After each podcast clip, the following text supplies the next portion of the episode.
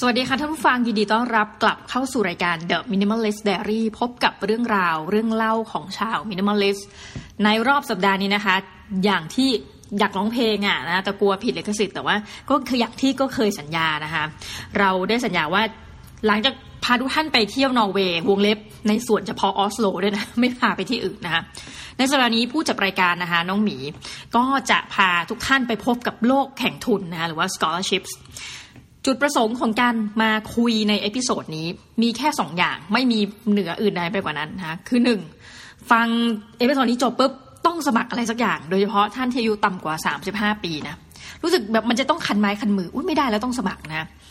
ข้อสองคือเพิ่มความมั่นใจให้กับทุกท่านมากขึ้น ว่าชีวิตนี้ท่านสามารถที่จะประสบความสำเร็จด้วยการได้ทุนอะไรสักอย่างได้แน่นอนนะคะมีสองข้อนี้และคิดว่าจะพยายามจะกล่อมท่านนะคะ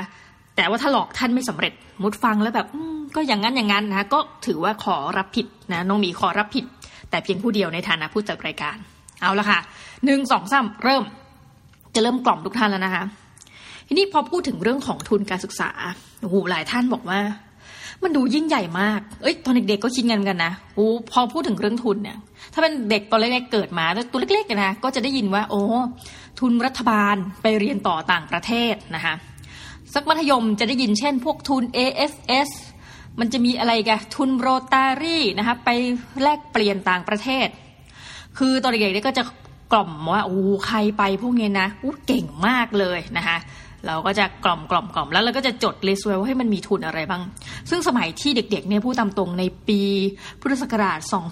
2,500 แหมไม่อยากบอกว่า 20 หรือ 30 แต่ประมาณโซนนั้นนะยุค 90s อะไรอย่างนี้เด็ก 90s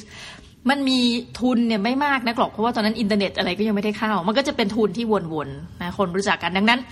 กระบวนหนึ่งที่คิดก็คือในยุคเด็กยุคไนตี้นะแบบน้องหมีคือเออทุนได้ยาก เพราะว่าชื่อทุนมันไม่หลากหลาย แล้วคนมันก็มีปริมาณประมาณเนี้ยนะคะ แต่ในปัจจุบันเอออันนี้เป็นข่าวดีสำหรับเด็กในยุคนี้นะคะหนึ่งคือถ้าคุณสังเกตคุณเห็นไหมว่าสมัยที่อย่างรุ่นน้องหมีเนี่ยยังเป็นยุคเอ็นสถานกันอยู่เนี่ยนะคะการแข่งขันมันสูงมาก แล้วก็มีคนเออสมัยนี้ก็ยังเป็นนะ แต่ว่าอาจจะวิถีเปลี่ยนไปอย่างสมัยน้องหมีเนี่ยโอ้โหต้องแบบมีคนฆ่าตัวตายคนคือข่าวได้ยินทุกปี แล้วทุกวันที่ผลประกาศผลการสอบเนี่ยโอ้โหทุกคนจะแบบตื่นเต้น เพราะว่าประกาศ วันเดียวกันหมด รู้พร้อมกันทั้งประเทศออยกเว้นใครมีอินเทอร์เน็ต ถึงบ้านเร็วนะสมัยนั้นอินเทอร์เน็ตอาจจะช้า ใครเน็ตเร็ว รู้ก่อนก็ถือว่าได้เปรียบ เราก็จะรู้สึกว่าเฮ้ยการที่มันแข่งขันเนี่ยในยุคนู้นมีผู้คน คนแย่งแย่งกันคือเด็กยุคเดียวกันที่เกิดมันเยอะมันนั้นก็จะแย่งไปสอบนู่นสอบนี้ คือส่วนตัวเนี่ยไม่ได้สัมผัสกับประสบการณ์ คำว่าทุนการศึกษาในประเภทแบบทุนใหญ่อะก็คือแบบทุนระดับเรียกอะไรทุน King ทุนอะไรเนี่ย เกิดมาไม่เคยได้สัมผัส คือไม่เคยได้สมัครเลยนะคะช่วงมัธยมปลายเหตุผลง่ายมาก เพราะเป็นคนกลางๆอย่างที่บอกนะ episode ที่แล้วเฉลยเอ๊ะแล้วแล้วเฉลยคะแนนเฉลี่ยมปลาย ก็คือเกรดไม่ถึง 3 ดังนั้นคุณลืมไปได้เลยที่ว่าจะไปสมัครทุนเรียนต่อต่างประเทศนะคะก็อาศัยว่าเออเป็นคนกลางก็เข้ามหาวิทยาลัยไปตามปกติ ทีนี้พอจบมาเนี่ยนะก็เริ่มเข้าใจคำว่าอ๋อไปทำนู่นทำนี่มาเนี่ยเข้าใจว่าโอ้จริง ๆ ทุนเนี่ยมันมีกว้างกว่าคำว่าทุนการศึกษาระดับนั้นนะคะจริง ๆ มันมีหลายประเภทมาก ทุนไปศึกษาดูงานอันนี้ถ้าพวกข้าราชการจะ get กันดีนะคะก็หรือทุนดูงานแบบเอกชนทั่วไปนะคะทุนไปเข้าร่วม conference นะคะทุนไปแลกเปลี่ยนเพื่อเช่นว่าเราแบบไปบรรยายนะคะแล้วก็อาจจะมีทางอีก ฝั่งหนึ่งของเป็นอีกประเทศหนึ่งก็แลกเปลี่ยนกลับมา คือต่างคนต่างแยกเขาไม่ได้เขาไม่ได้แลกแยกเขาเรียกว่าสลับกันไปดูงานในลักษณะนั้นค่ะได้แบบไปแลกเปลี่ยนนู่นนี่นั่น ซึ่งทั้งหมดทั้งมวลเนี่ยมันสมัยเนี้ยพูดตามตรงเนาะหนึ่งเด็กไทยเกิดน้อยลง ถ้าแข่งเฉพาะในประเทศเรารู้สึกว่าโอกาส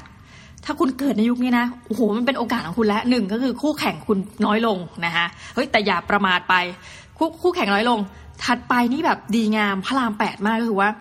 นอกจากนี้ทุนมันยังเพิ่มขึ้นอีกเยอะมาก แล้วด้วยความที่ตอนนี้ทุกคนเข้าถึงนะอินเทอร์เน็ตเหมือนกันนะมีไวฟงไวไฟใช้ส่วนใหญ่เนาะกันหมดในประเทศไทย ต้องบอกว่าประเทศไทยเนี่ยเป็นประเทศหนึ่งที่อินเทอร์เน็ต penetration rate นะคะโอ้คนใช้อินเทอร์เน็ตนี่คือโอ้โหเราเป็นประเทศที่แบบเราคิดว่าบ้าการดู YouTube นะคะชอบการเล่นไลน์นู่นนี่นั่น แต่สิ่งหนึ่งคืออยากจะบิดโมเดลนิดนึงว่า หลังจากที่ท่าน crazy เกี่ยวกับเรื่องการเข้าแบบดู YouTube ทุกทุกวิทุกวันเนี่ยอยากให้ท่านเข้าไป Facebook แล้วไปคลิกไลค์ตามเพจที่มันพูดถึงเรื่องของการให้ทุน แล้วก็ติดตามรับรองถ้าท่าน in เรื่องพวกนี้นะ ท่านก็จะแบบต้องเข้าไปดูทุกวันแล้ววันหนึ่งจะต้องได้ทุนอะไรสักอย่างไปจนได้นะคะโอเคทีนี้อาจจะเกริ่นไปแล้วในหลาย episode จะถามว่าเฮ้ยน้องหมีมีเขาเรียกอะไรมีความชอบธรรมใด ๆ เนี่ยฮะมาพูดถึงเรื่องทุนนะ คุณ คุณมีเขาเรียกอะไร reference อะไรหรือเปล่านะคะส่วนตัวอย่างที่เคยบอกในหลาย episode ค่ะว่าวันใดก็ตามที่รู้สึกว่าตัวเองได้ครบทุนเลขสองหลักนะคือสิบทุนขึ้นไปวันนั้นจะถือว่าคิดเองยอมรับเลยคิดเองเออเองว่าจะมาบอกทุกท่านว่านะคิดว่ามีสิทธิ์และที่จะบอกว่าทำยังไงให้ได้ทุน วันนี้มันมาถึงเลขสองหลักแล้วนะคะดังนั้นก็เลยจะมาบอกกับทุกท่านอ่าทีนี้เจ้าทุนที่ว่าเนี่ย ต้องบอกว่าเราก็ได้ทุนในหลายรูปแบบนะคะซึ่งบางรูปแบบท่านอาจจะไม่ได้อยากจะไปสมัครตามมันมีข้อดีข้อเสียของมันอยู่นะคะแล้วก็แต่ว่าสำหรับชามินิมอลิสการสมัครทุนเยอะเกินไปมีปัญหาเหมือนกันนะคะเดี๋ยวจะมาคุยว่าเฮ้ยปัญหาที่เผชิญมันคืออะไรนะคะ ทีนี้สรุปรวมคร่าวๆก่อนว่าสิ่งที่น้องหมีเคยได้ทุนเนี่ยนะคะได้จากใครมั่งที่ให้ทุนเรา อันนี้กราบขอบพระคุณในครั้ง สปอนเซอร์ที่ฟังภาษาไทยไม่รู้เรื่อง แต่เราก็อยากจะชื่นชมท่านนะคะทุนประเภทแรกนะคะ ซึ่งเราแม่ต้องบอกเลยว่า คิดว่าทุนประเภทเนี้ยเป็นทุนที่น่ารักนะคะน่ารักน่าเอ็นดู และดีงามมาก ๆ ให้เป็นอันดับหนึ่งเลย คือนะทุนประเภททุนรัฐบาล จะเรียงลำดับให้ด้วยก็ได้นะ เอาไปว่าเฉพาะอันดับหนึ่งทุนรัฐบาลที่รู้สึกว่าใจมากสุดเลย คือโหแบบได้ทุนนี้แบบยิ้มเลยอะไรเนี่ย มีเงินเก็บกลับบ้านแน่นอนนะส่วนตัวนะ คือทุนรัฐบาลสหรัฐนะคะ อาจจะไม่นับ full bright นะคะไม่นับ full bright อันนี้พูดไม่ได้ เพราะไม่เคยได้ แต่ว่าทุนรัฐบาลสหรัฐประเภทอื่นๆต้องมีเก็บตังกลับบ้านมาได้หมดนะคะหลายท่านบอกเอาตกลงนี่มันจะพูดถึงเรื่องทุนหรือว่าเรื่องเรื่องอื่นนะคะก็นี้บอกว่าเป็นผลพลอยได้ก็แล้วกันนะคะอ่าน้องมีก็เคยได้ทุนรัฐบาลสหรัฐเนี่ยมาสามรอบนะคะต้องบอกว่าเขาเลี้ยงดูเราอิ่มมีพีมันมาก เดี๋ยวจะอธิบายสักหนึ่งรอบนะคะว่าเจ้าทุนเนี้ยเป็นยังไง อ่าถัดไปนะคะก็ยังยืนยันว่าทุนรัฐบาลนี่ดี ทุนรัฐบาลอีกรัฐบาลหนึ่งที่เคยได้คือญี่ปุ่นนะคะเอารัฐบาลไทยด้วยอาขอบคุณนะคะขอบคุณมาก แล้วก็ทุนรัฐบาลมาเลเซีย และอีกอันอาทุนรัฐบาลจีน แต่ทุนรัฐบาลจีนเนี่ยให้ไม่ครบร้อยเปอร์เซ็นต์นะเราก็จะจัดขออนุญาตในสมัยนั้นเนาะเลี้ยงท่านไว้อันดับล่างๆหน่อยเพราะว่าท่านไม่ได้ให้ร้อยเปอร์เซ็นต์นะแต่ว่าถ้าให้เรียงจากความความชอบแล้วกัน รัฐบาลสหรัฐนะคะ ตามด้วยนี่ไทยญี่ปุ่นมาเลในระดับเท่าเทียมกันนะคะนี่บี้กันมาสามอัน โอเค หลังจากทุนรัฐบาลที่พูดไปแล้วนี่คือประเภทที่หนึ่งนะคะถัดไปก็คือทุนประเภทที่เป็นองค์กรมหาชนขนาดใหญ่ที่ให้ทุน ลักษณะนี้ดีไหมดีเหมือนกันอู้เลี้ยงดูปูเสือดีนะคะสถานที่จัดดี สถานที่พักก็ดี อา้าวแล้วมันต่างอะไรจากทุนรัฐบาลนะคะบางทีอย่างองค์กรเอกชนเนี่ยจะมีข้อยกเว้นแต่มันเล็กน้อยมากค่ะบางประการนะเช่น กรณีของทุนรัฐบาลสหรัฐนี่คือ หรือรัฐบาลญี่ปุ่นเหมือนกันอะอย่างง่ายๆ ต้องมีไปใจกล้าของรัฐบาลญี่ปุ่น ซึ่งโม้ไปแล้วนะคะท่านผู้ฟังใจเย็นนะคือเวลาเราไปไหนมาเราก็จะมาให้ท่านฟังเนาะใจกล้านี่กราบขอบคุณไปแล้วเขาละเอียดยิบถึงขั้นว่ามีออกเงินค่าในสมัยนี้นะมีออกเงินค่า เครื่องแต่งตัวให้นะเพราะเขารู้ว่าเราไม่ได้มาจากประเทศที่มันอากาศหนาวไงถ้าไปญี่ปุ่นในช่วงฤดูหนาวเนี่ยเขาจะมีตรงเนี้ยค่าค่าแต่งตัวให้ก็คือไปซื้อเสื้อหนาว คือคิดละเอียดถึงขั้นนั้นนะก็เลยรู้สึกว่าอุ้ยแบบเลิฟมากนะทุนของรัฐบาลญี่ปุ่นโอเค ทีนี้พอเป็นทุนเอกชนเนี่ยขององค์กรขนาดใหญ่เขาจะให้ครบเหมือนกันค่ะ ส่วนใหญ่ครบถ้วนแต่อาจจะขาด บางอย่างไปนิดนึง อันนี้ไม่ได้ตำหนิท่านเพราะว่าท่านก็ใจดีมากแล้วอะอย่างเช่นง่ายๆตรงนี้ได้ทุนอของ Volkswagen นะคะ คือคนไทยเนี่ยเอางี้น้องหมีนะ มีปัญหาการอ่านออกเสียงตัว V กับตัว W นะคะ ทีนี้ไปถามฝรั่งแล้วว่าออกให้ถูกต้องออกอยังไง ถามฝรั่งที่ว่านี่คือฝรั่งอเมริกันนะเขาบอกว่า V นี่คือเหมือนเราต้องกัดเขาเรียกอะไรกัดริมฝีปากข้างล่างนิดหนึ่ง V นะแล้วก็ W จะเป็นอีกแบบหนึ่งไม่งั้นเวลาพูดในแบบบอลและบอลกับ walk อะไรเงี้ยถ้าฝรั่งฟังเนี่ยจะงงเพราะแบบสำเนียงมันแทบไม่ต่างกันนะคะแต่ก็เลยแนะนำว่าถ้าท่านนึกไม่ออกว่า V เนี่ยทำไง ให้แบบเหมือนเราเอาฟันบนนัดเฉาะตรงริมฝีปากเรานะคะนั่นจะถูกต้อง ทีนี้ได้ทุนของ Volkswagen ครอบคลุมทุกอย่างเผอิญจะไม่ครอบคลุมแค่อย่างเช่นนะ สมมติให้เราไปถึงเย็นวันนั้นนะมีเครื่องบินบินไปถึง จะมีที่นอนให้ แต่ว่าอาหารเย็นคืนวันนั้นคุณรับผิดชอบเอง เขาจะรับผิดชอบเฉพาะอ่าตอนนั้นคือเป็นทุนไป conference เวลาที่อยู่ใน conference เท่านั้นก็คือ ช่วงเช้าคุณทานจากโรงแรมมาอะช่วงกลางวันคุณประชุม และช่วงกลางคืนนะช่วงเย็นเขาจะมีอาหารเย็นให้นะคะสมมติว่าวันกลับเหมือนกัน วันกลับถ้าเกิดว่าเป็นไฟล์ช่วงเย็น ช่วงเช้าก็กินที่โรงแรมเนาะแต่ช่วง กลางวันและเย็นเนี่ยเป็นต้นไปคือคุณดูแลตัวเองอ่าแต่ถ้าเป็นของรัฐบาลเนี่ยเขาก็จะแบบเขาก็จะเป็นเหมือนคล้ายๆ ว่าเป็นห่วงเราไปหมดไปหมดอะประมาณว่าถ้าได้มาเนี่ยคุณต้องทุกมือเนี่ยเขาจะคำนวณเงินมาให้เรียบร้อยนะคะโอเค ซึ่งเราเราชมเหมือนกันดีงามเหมือนกันนะคะถัดไปก็เป็นทุนองค์กร อันนี้จะบอกว่าไม่ใช่เป็น เอกชนแล้วนะคะ แต่เป็นทุนเหมือนคล้ายๆ เหมือนองค์กรที่เป็นระหว่างประเทศนะคะก็อย่างเช่นเออล่าสุด อันนี้ยัง reference ไม่ได้เพราะว่ากำลังจะไปนี่เดี๋ยวไปสเปนด้วยทุนของ Asia Europe Foundation ซึ่งอันนี้ขอตะทุกท่านไว้ก่อนว่ามันดีต่างกันอย่างไรนะคะแล้วเดี๋ยวจะค่อยมาคอมเมนต์ทีนี้ทุนหนึ่งที่เพิ่งไปมาของนอร์เวย์นะคะ โดยถือว่าเป็นองค์กรที่ไม่แสวงหากำไรนะคะอย่าง Ocean อันนะ OSA นะฮะ Ocean คือโอเค ตายแล้วลืมลืมลืมเขากลางอากาศ แต่ว่าทุนที่ไปเนี่ยไปงาน Ocean Youth Summit นะคะคือองค์กรที่ให้ทุนเนี่ยเป็นองค์กรขนาดเล็กเก่งมากคือบริหารงานด้วยคน 8 คน แต่ว่าสามารถไปทำอีท่าไหนไม่รู้ ไปขอทุนจนเราทั้งประมาณ 100 ชีวิตเนี่ยได้เดินทางไปนอร์เวย์แบบฟรีนะคะพักอาศัยฟรี แล้วก็มีอาหารกินแทบจะทุกมื้อเลย ซึ่งปรากฏว่าเจ้าทุนที่ไปของนอร์เวย์เนี่ยมีความคล้ายคลึงกับ Volkswagen ค่ะคือจริงๆก็ครอบคลุมหมดนะ แต่อาจจะมีขาดไปเล็กๆน้อยๆคือ อย่าเรียกว่าขาดเลย เหมือนว่าถ้าเกิดคุณอยู่เย็นวันนั้นก็เหมือนกันหาอะไรทานเองเถอะนะคะแต่ว่าเราออกทุกอย่างที่เหลือให้หมดแล้วนะคะซึ่งก็ถือว่าเป็นลักษณะทุนประเภทนี้นะหมายอันนี้เราพูดถึงเรื่องของค่า ค่าใช้จ่ายนะว่าความกังวลเนี่ยมีมากหรือน้อยเนี่ยก็เป็นลักษณะนี้ว่า เอาจริงๆส่วนใหญ่ดีมากนะคะทุน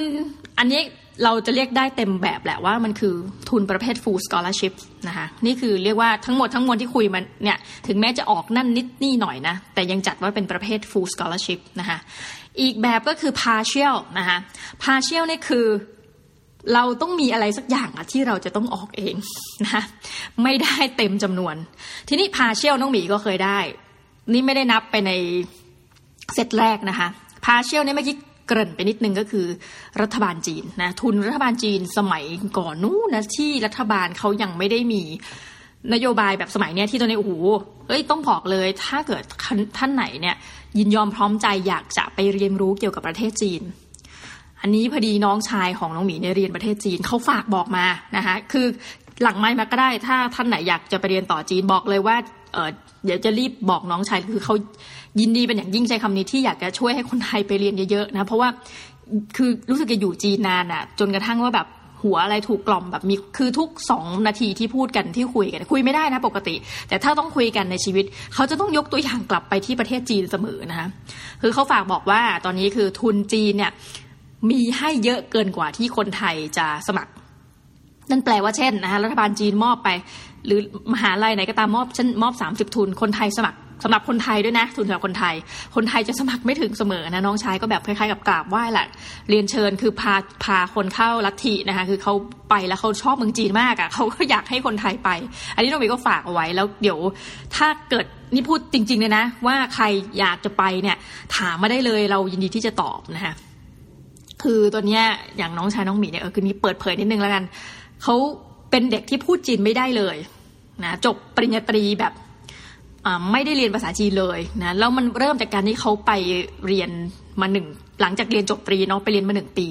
จนกระทั่งคุณคิดว่าคนปกติที่ไหนจะทำเขาก็ตัดสินใจเรียนต่อไปเรื่อยๆ จนได้ปริญญาตรีอีกหนึ่งใบนะคะแล้วตอนนี้ไปเรียนปริญญาโท ด้านอะไรนะ เหมือนกับการสอนภาษาจีน เพื่อคนต่างชาติหรืออะไรประมาณนี้อย่าถามเยอะกว่านี้นะงงกับสาขาเขาแต่ว่าจากคนที่ไม่เคยคิดไม่เคยฝันว่าชีวิตหนึ่งจะต้องพูดจีนอะ่ะเขากลายเป็นแบบ in มากนะ เราก็เชื่อว่าจะต้องมีคนมนุษย์แบบเนี้ยและมนุษย์แบบอย่างเช่นนะ อย่างน้องไนท์รายการอินดี้อินเดีย ซึ่งแบบโอ้โห love อินเดียมากต้องมีนะคะเราก็เชื่อเรากล่อมท่านอยู่เนี่ย ถ้าท่านอยากย้ำเลย จีนปุ๊บสามารถ inbox หาเราได้ทันทีนะคะโอเค ทีนี้กลับมาก่อนกลับมาเรื่อง partial ปรากฏว่าทุนเนี้ยเขาเลิกทำเลิกให้ไปแล้วเฮ้ยเสียดายมาก ไม่งั้นเราจะแบบรีบประกาศให้ทุกท่านเลย ถ้ามันเปิดมาเลยอย่าลืมสมัครนะคะทุนที่เคยได้มันชื่อว่า China Synergy Program for Outstanding Youth นะคะซึ่งคนไทยได้เรื่อยๆ สมัยนั้นนะ เดี๋ยวนี้เลิกไปแล้วเป็นจัดว่าเป็นทุนพาเชียลเพราะว่าเราจะต้องออกค่าตั๋วเดินทางไปกลับ สมัยนั้นคือให้เดินทางไปที่ฮ่องกง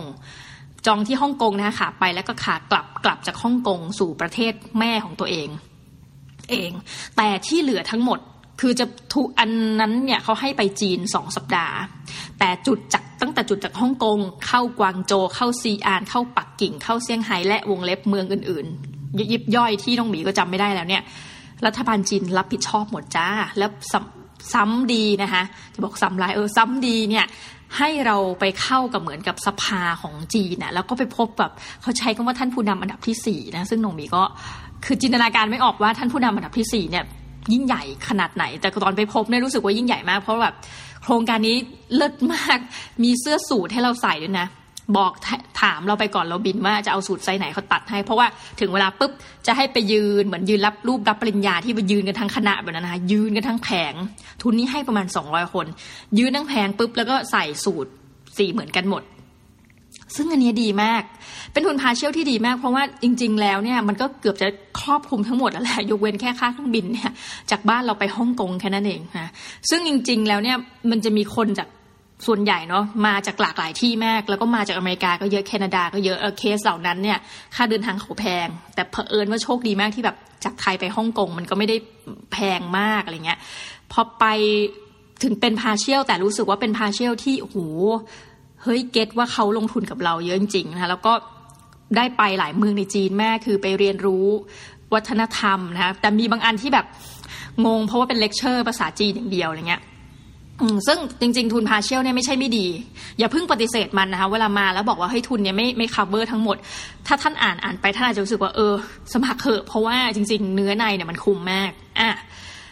นอกจากนั้นพาเชียลที่เคยไปนะคะก็มีอย่างเช่นแบบสิงคโปร์นะบางทีแต่พาเชียลหลายอันเนี่ยที่เราเห็นคือมักจะเป็นให้เราออกแค่ค่าเครื่องบินไปเอง ที่พักเขามีให้นะคะแล้วก็อาหารเนี่ยเขามีให้ส่วนใหญ่มักจะเป็นอย่างนี้นะเท่าที่เห็น ซึ่งก็โอเคนะคะ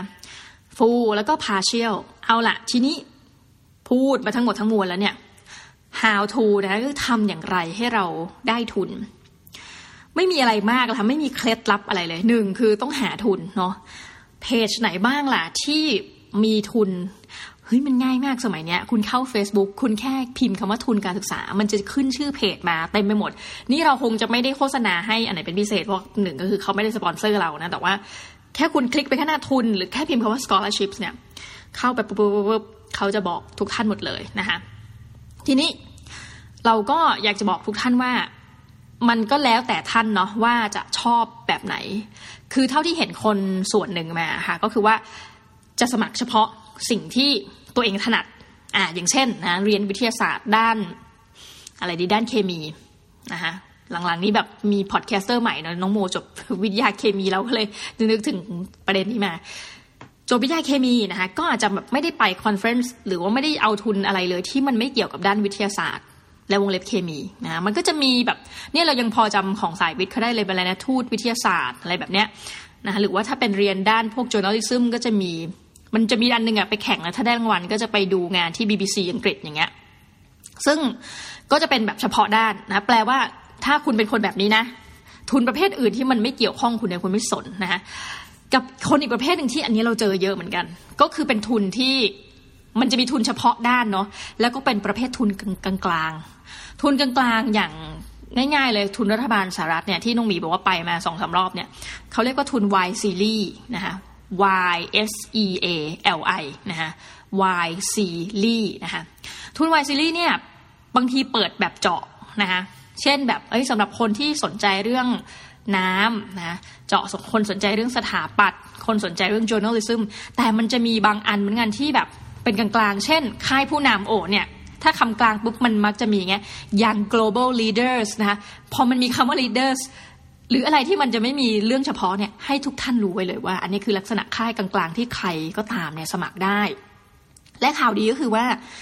สมัยที่น้องมีเด็กๆอะค่ะมันมักจะให้สมัครแค่แบบ ถ้าเป็นกิจกรรมแบบนี้นะ18ถึง25 ซึ่งแกลบอายุตรงเนี้ยมันแคบมาก แต่ปัจจุบันเนี่ยเขามักยืดเป็น 18ถึง35 ปี แล้วคำนิยามของคำว่าเยาวชนเนี่ยนะคะ อย่างที่ได้เกริ่นไปคือว่าบางที่มันยืดไปถึง 40นะแต่ว่า 40เนี่ยไม่หลัง 35 มาไม่ค่อยเห็นละก็จะกลายเป็นว่าเนี่ย18ถึง35เนี่ยถ้าท่านอยู่ในเรนจ์อายุนี่นะท่านเตรียมตัวเตรียมใจไว้เลยว่าทุนมันมาเยอะจนท่านจะแบบท่านจะเป็นลมนะคะอะก็ลองดูประมาณนี้นะคะหาก่อนว่าเฮ้ยมันมีทุนอะไรนะคะแล้วก็คิดว่าอยากจะเป็นแบบไหนนะคือทุนเจาะหรือว่าทุนกลางๆ ทีนี้พอทุนไปแบบกลางๆเนี่ยทุนแบบ leadership บลาบลาเนี่ยคุณก็จะเจอคนที่มีความหลากหลายมาก ถ้าคุณเป็นคนประเภทที่ชอบคุยกับคนอะอย่างน้องหมีเนี่ยถ้าไปงานอย่างนี้นะมั่นใจว่าจะได้เจอคนที่มันอยู่นอกฟิลเราเต็มไปหมดนะแล้วแบบจะอินอะไรเงี้ยแต่ว่านั่นก็คือ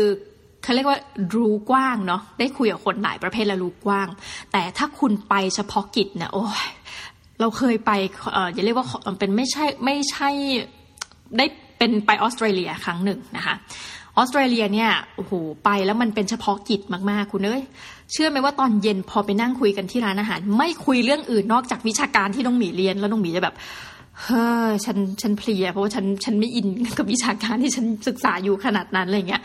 มันก็จะมีลักษณะเบื่อแบบนั้นนะแต่ว่าถ้าเกิดคนคุณเป็นคนที่ชอบแล้วเป็นคนที่ in เรื่องที่ตัวเองเรียนหรือว่าทำงานอยู่อะเฮ้ยคุณจะ happy สุดๆไปเลยอย่ามาแบบ happy สุดๆสุดๆไปเลยนะคะโอเค ทีนี้อะข้อที่หนึ่งก็คือว่าพยายามหาเพจที่มันบอกทุน แล้วเพจเดี๋ยวนี้ดีค่ะก็คือว่ามีหลายเพจที่เราเห็นนะออริจิของเขาเนี่ยตั้งขึ้นอาจจะเพื่อให้คนในบริเวณพื้นที่นั้นอะเช่นมันจะมีบางเพจเนี่ยตั้งขึ้นเพื่อให้คนโซนเอเชียใต้ได้ทุนไป แต่ว่าเนื่องจากทุนเนี่ยมันก็ส่งมาแบบแรนดอมและหลังๆพอเขาทำเพจนั้นๆเขาเขาคงค้นพบแหละว่าคนที่มาดูเพจเขาเนี่ยมันไม่ได้มีแต่ชาวเอเชียใต้อะ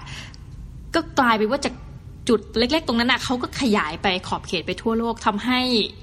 คนทั้งโลกสามารถเข้ามาดูเพจนี้ได้คือเป็นเพจขนาดกลาง แต่บอกว่าเฮ้ยทุนตรงนี้มันมีไปนู่นมานี่นะคะที่ไหนบ้าง ซึ่งอาจจะเป็นข้อดีก็คือว่าโอ้มันมีทุนหลากหลายมาก แต่อีกปัญหาหนึ่งคือคุณอาจจะต้องเข้าไปอ่านไปสแกนก่อนว่าคุณเนี่ยมีมี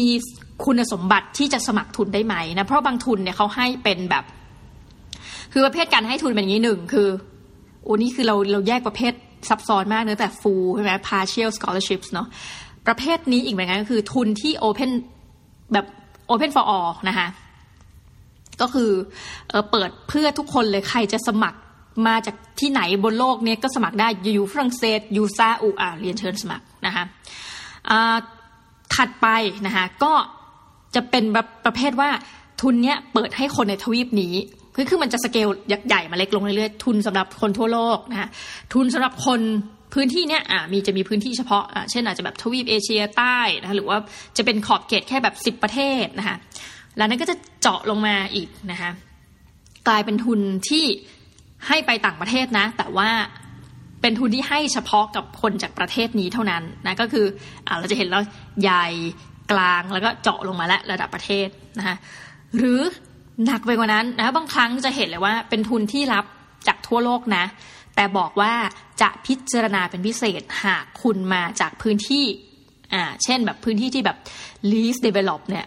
เราก็จะรู้ว่าเออโอเค เหมือนว่าถ้าสมัครกันเนี่ยคนที่มาจากเช่นยกตัวอย่างประเทศที่อาจจะแบบมีความยังเป็นประเทศที่ไม่พ้นขีดความยากจนเนี่ยจะมีโอกาสได้รับคัดเลือกมากอะหรือว่าบาง บางทีเนี่ยเราเคยเห็นเป็นการทุนที่ให้และพิจารณาโดยพิเศษสำหรับคนที่มาจากเป็นชนกลุ่มน้อยในประเทศนั้นอะไรแบบนี้นะคะ ก็คืออย่างน้อยเนี่ยเวลาก่อนที่คุณจะสุ่มสี่สุ่มห้าสมัครเข้าไป อ่านตรงนี้ก่อนนะคะว่าคุณมีคุณสมบัติในการสมัครไหม ถัดไปนะคะซึ่งโดนวางยามาหลายกรณี ต้องบอกว่าข้อนี้ท่านห้ามยอมแพ้เด็ดขาด ก็คือเรื่องของ deadline นะคะ คือเราอยากดูว่าโอเค คุณสมบัติผ่านถัดไปดูเลย deadline เนี่ยวันไหน บางเพจเนี่ยมันดีค่ะมันจะรีบมาบอกกันว่าเฮ้ยใกล้หมดหมด deadline แล้วนะ ทุนเนี่ยสมัครเขาต้องมี deadline เนาะถ้าแบบประเภทสองวันบ้างหนึ่งสัปดาห์หนึ่งวันถามว่าอย่างของน้องหมีเนี่ย ผู้ซึ่งไปนู่นมานี่คือเราชอบเนาะส่วนตัว สมัครก่อนเดทไลน์เนี่ย นานไหมอ่าบอกทุกท่านจากความเป็นจริงนะคะ พิสูจน์แล้วด้วยความขี้เกียจของเราคือเรามักจะสมัคร วันที่หมดเขตพอดี เป๊ะไม่ก่อนนะคะพอดี แล้วบางทีสมัครได้ถึงขั้นแบบ ไม่ถึงหนึ่งชั่วโมงจะปิดรับสมัครแล้วเพิ่งจะกรอกไปสมัครเสร็จ นี่คือเป็นบุคลิกส่วนตัวนะคะก็คือเป็นคนชอบทำอะไรแบบ lastminute.com นะคะเป็นเนี่ยเรียกตัวเองแนะนำตัวเองกับคนอื่นว่าเป็นคนแบบ lastminute.com แต่ว่าสมองเราจะไปไวมากเพราะว่ามันถึงเส้นตายแล้วนะคะ ทีนี้ อีกอันหนึ่งที่จะบอกเป็นทริคนิดหนึ่งทุนใหญ่ ๆ ทุนใหญ่ ๆ นะเช่นแบบพวกวายซีรีส์เนี่ยนะทุนประเภทที่คุณรู้ว่าเขาจะให้คนเยอะอ่าอย่างล่าสุดมีอะไรนะโอบามาฟาวเดชันนะคะหรือแบบเอเชียฟาวเดชันคือมันจะมีคำที่มันดูกลางๆ แล้วดูว่าทั้งโลกดูน่าจะสนใจสมัครนะ ทุนเหล่านี้เชื่อไหม มักจะ extend deadline ออกไป คือเราไม่รู้เหตุผลหรอกนะ แต่เราเดาว่าคนสมัครไม่เยอะอะ หรือว่ามันไม่ได้ตามเป้าที่เขาอยากจะให้สมัครเขาก็มักจะแบบขยายเวลาในการรับสมัครออกไป ดังนั้นคุณอย่าไปท้อ คุณอย่าไปท้อความหมายคือ อย่าไปพอมันเลยเดทไลน์ปุ๊บปิดแล้ว ฉันไม่ตามไม่ได้นะคะมันมักจะมาใกล้ๆวันสุดท้ายแล้วที่บอกเออฉันเลื่อนให้อีกเจ็ดวันนะบางทีเลื่อนให้อีกสิบห้าวัน นั่นอะเป็นโอกาสขยักที่สองของทุกท่าน บอกเลยว่าน้องหมีเนี่ยเคยใช้ชีวิตแบบนี้มาแล้ว คือพอ เอ้ยจะยอมแต่เรารู้ไงอ่าพอขยักที่สองเราก็จะกลายเป็นคนที่แบบฮึดนะไฟติดแล้วก็สมัครนะคะอย่าไปเขาเรียกว่าพูดไงดีพูดง่ายๆนะอย่าไปยอมแพ้แม้กระทั่งว่าเราจะแบบดูเหมือนจะพลาดไปซะทุกอย่างนะยกตัวอย่างง่ายอย่างกรณีที่น้องหมีสมัครทุนไปญี่ปุ่นเนี่ยทุนใจกล้า คือเราเห็นก่อน deadline แป๊บเดียวนะคะคือแบบก็จะยอมแพ้แล้วจะยอมแพ้พุ่งตรง ปรากฏว่ายังไงไม่รู้ก็คือเฮือกสุดท้ายก็สมัครก็เขียนไป ปรากฏในความซวยมีจริง คือส่งไปสมัครเรียบร้อยแล้วดันนะคะอ่านไม่ครบเนี่ยเป็นคนอย่างเงี้ยเพราะสมัครนาทีสุดท้าย อ่านคุณสมบัติและตัวใบสมัครไม่ครบ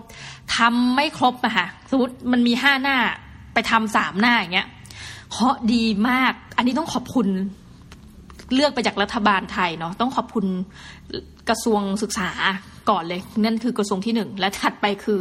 กระทรวงอะไรนะพัฒนาสังคมและความมั่นคงของมนุษย์ กระทรวงศึกษาโทรมาตามบอกว่าเออสมัครเนี่ยใบสมัครไม่ครบนะคะ ขาดอันนี้รีบส่งตามทั้งที่เลย deadline มาแล้วนะแต่เขาก็ถือว่าราชการดีอย่างนี้นี่เองนะคะ ทุกท่านกราบหนึ่งที ถือว่าเราปั๊มวันรับแล้วไงว่าใบสมัครเนี่ยมาถึง เขาก็อาจจะอารมณ์เออช่วยในกรณีน้องหมีคงอารมณ์เออช่วยว่า จริง ๆ ส่งครบทุกอย่างขาดไปสองอย่างประมาณเนี้ยนะคะ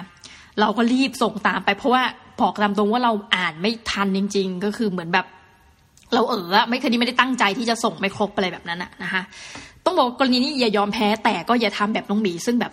เออ lastbeat.com นะคะแต่ว่าถ้าเกิดท่านเป็นพวกชอบแบบรักความเสี่ยงอะเออสามารถทำตามเราได้นะคะแต่ว่าก็ก็บอกทริคนิดนึงว่าเดี๋ยวนี้มักเห็นเยอะเลยทุนแบบ ขยายอะไรอย่างเงี้ยนะคะ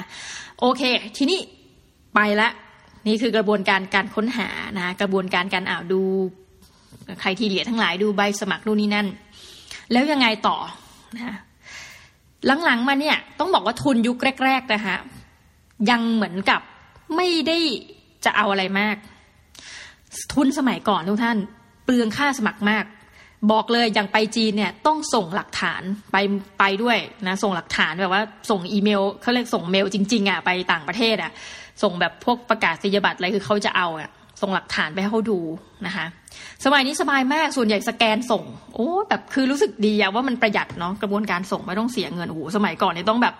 ถึงขั้นเออส่งเป็นเหมือนแบบส่งแฟกซ์ไปอะจำได้ส่งแฟกซ์ไปฮ่องกงโอ้โหแบบเปลืองเงินมากนะหน้านึงมันก็คิดแพงอะ สมัยนี้คือสแกนส่งสแกนส่งไม่ต้องส่งตัวจริงนะคะแต่ว่าสิ่งที่ทุกท่านควรจะมีและเตรียมไว้เลย คือขอไว้เลยและเก็บไว้เลยชุดเนี้ยหนึ่งใบปริญญาบัตรนะคะภาษาอังกฤษสองใบเกรดภาษาอังกฤษสามสำคัญมากข้อนี้เตรียมไว้เลยนะคะคือ CV นะคะก็คือประวัติการทำงานประวัติการศึกษาของท่านรวมกันอยู่ในในเนี่ย CV CV เนี่ยแนะนำก่อนอย่าทำชุดเดียว เพราะเขาจะขอไม่ค่อยเหมือนกัน นี่เท่าที่เห็นนะ มันมีที่หนึ่งขอ CV ไม่เกินหนึ่งหน้า เอาท่านเต็มไว้เลยสำหรับหนึ่งหน้าเป็นเซตนี้ชุด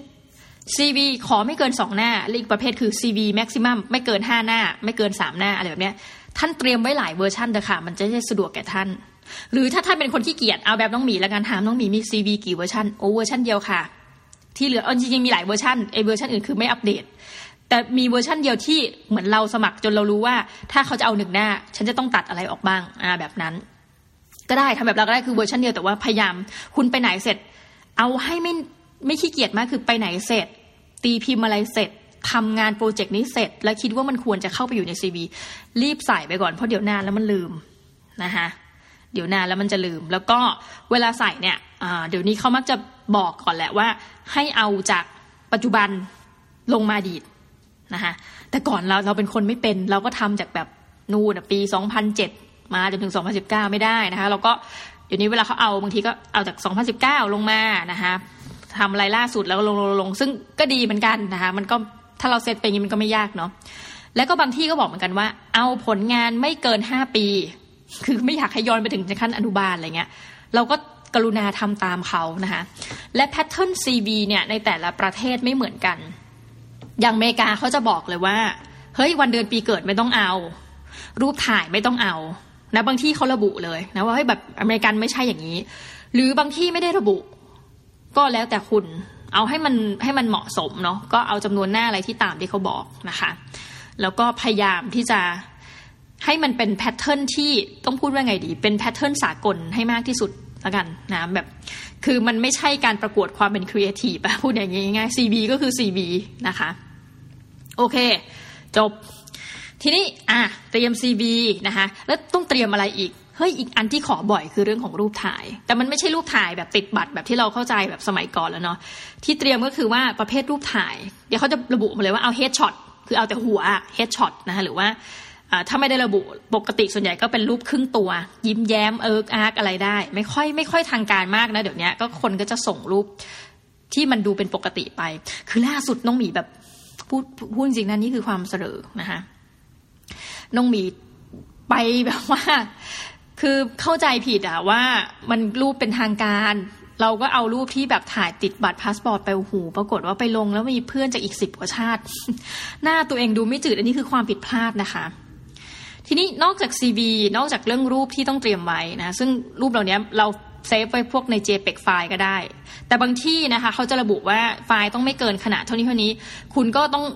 ถึงเวลาอย่าคิดว่าส่งไม่ได้ส่งไม่ได้แล้วยอมแพ้นะ คือมันจะมีเดี๋ยวแหมเดี๋ยวนี้เยอะแยะนะโปรแกรมคอมที่ให้ convert ให้แบบ คือทำไฟล์เนี่ยให้มีขนาดเล็กลงอะไรประมาณเนี้ยอะก็จบไปนะคะอีกประเด็น ทีนี้มันนอกจาก CV มันจะมีอันหนึ่งก็คือ short biography นะคะก็คือเหมือนประวัติขนาดย่อจริง ๆอะเนี่ย short biography นี่คือแบบเหมือนกับย่อถึงขั้นว่าไม่เกินร้อยห้าสิบคำแต่นี้จริงๆไม่ต้องเตรียมก่อนก็ได้ แต่ว่าคือว่าคือมีไว้เลยก็ดีมันจะได้ง่าย คือก๊อปแล้วเพจก๊อปแล้ววางเลยอะไรเงี้ยนะคะปกติเนี่ยหลังๆให้เป็นลักษณะนี้เยอะ และตัวแรกพูดถึงเทคโนโลยีใช่ไหมว่าระยะแรกที่สมัครทุนเนี่ยมักจะให้แบบส่งเป็นแพ็กเกจนะต้องแบบแฝกไปนู่นนี่นั่น เดี๋ยวนี้ก็คือส่งผ่านระบบคอมหมดแล้วก็คือจะเข้าไปลิงก์นี้แอปพลายลิงก์นี้ แต่ว่าหลังๆเนี่ยสิ่งที่เห็นคือนอกเหนือจากการเขียนส่ง เขียนใบสมัครส่ง สิ่งที่มักให้ทำเลยนะ